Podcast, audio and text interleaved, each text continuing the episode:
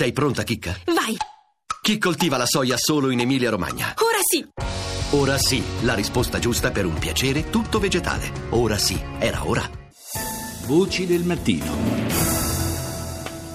E abbiamo chiuso i nostri titoli con Russia Today a proposito appunto delle manifestazioni anti-Putin e dell'arresto del leader dell'opposizione Alexei Navalny. E diamo il benvenuto ad Aldo Ferrari, docente all'Università Ca' Foscari di Venezia, esperto di Russia, Caucaso ed Est Europa in generale per l'ISPI di Milano. Buongiorno professore. Buongiorno a voi. Allora, eh, l'arresto di Navalny, 30 giorni, è avvenuto proprio sotto casa del noto blogger antiputiniano, poco prima della eh, manifestazione promossa dalla Fondazione per la lotta alla corruzione, eh, proprio il 12 giugno, una scelta non casuale, proprio in concomitanza con il giorno dell'indipendenza appunto della Russia attuale dall'Unione Sovietica. Ma ehm, diciamo, quanto può essere effettivamente pericoloso un esponente come Navalny? Ricordiamo che blogger e attivista attivista anti-Putin era già stato arrestato lo scorso 26 marzo.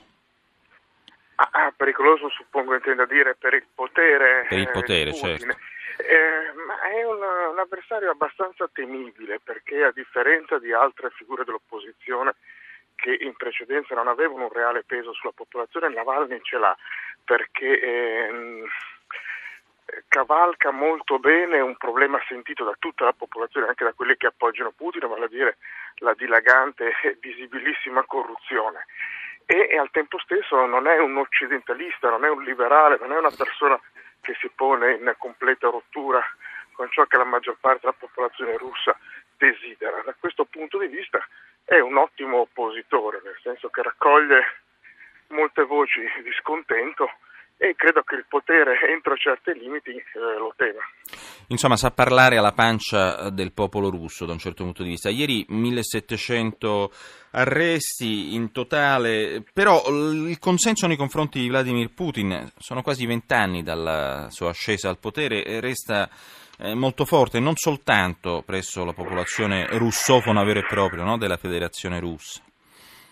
La federazione russa è uno Stato multietnico ci sono molte popolazioni, musulmani, buddisti eh, e nel complesso la popolazione è eh, soddisfatta di come vanno le cose, la popolazione ha a memoria degli ultimi disastrosi anni sovietici, di quelli post-sovietici sotto Yeltsin ancora peggiori.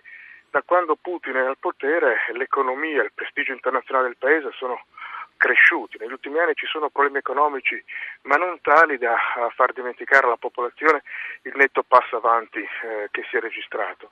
Per queste ragioni nel complesso il sostegno popolare alla dirigenza Putin è ancora molto alto. Diciamo che l'unico eh, buco nero da questo punto di vista del consenso, che è molto ampio anche tra stessi, eh, le stesse popolazioni tatare, appunto come lei giustamente ricordava, insomma nella federazione russa almeno il 15% della popolazione è musulmana, l'unico eh, buco nero diciamo, è il Caucaso, il Caucaso settentrionale. Caucaso settentrionale dove però oh, il conflitto in Cecenia, seppure con metodi brutali, è stato oh, pacificato, per così dire, c'è molto radicalismo islamico che però viene presentato ed è una minaccia da controllare, da reprimere e in questa repressione eh, la popolazione appoggia la dirigenza, quindi rimane un problema aperto ma non un problema per la popolarità di Putin. Forse si parla poco di certe eh, situazioni come per esempio però quella del Dagestan. Sì, è una regione appunto musulmana del Caucaso settentrionale dove si spara e si uccide quotidianamente, ma soprattutto per problemi interetnici locali, nel senso che le tante etnie di, questo, di questa Repubblica musulmana si scontrano per il controllo dei posti di potere e, e nel complesso oh, Mosca uh, se ne tiene fuori, non è certo. direttamente coinvolta, non è una regione separatista al momento, quindi un problema aperto ma non grave per la sicurezza nazionale.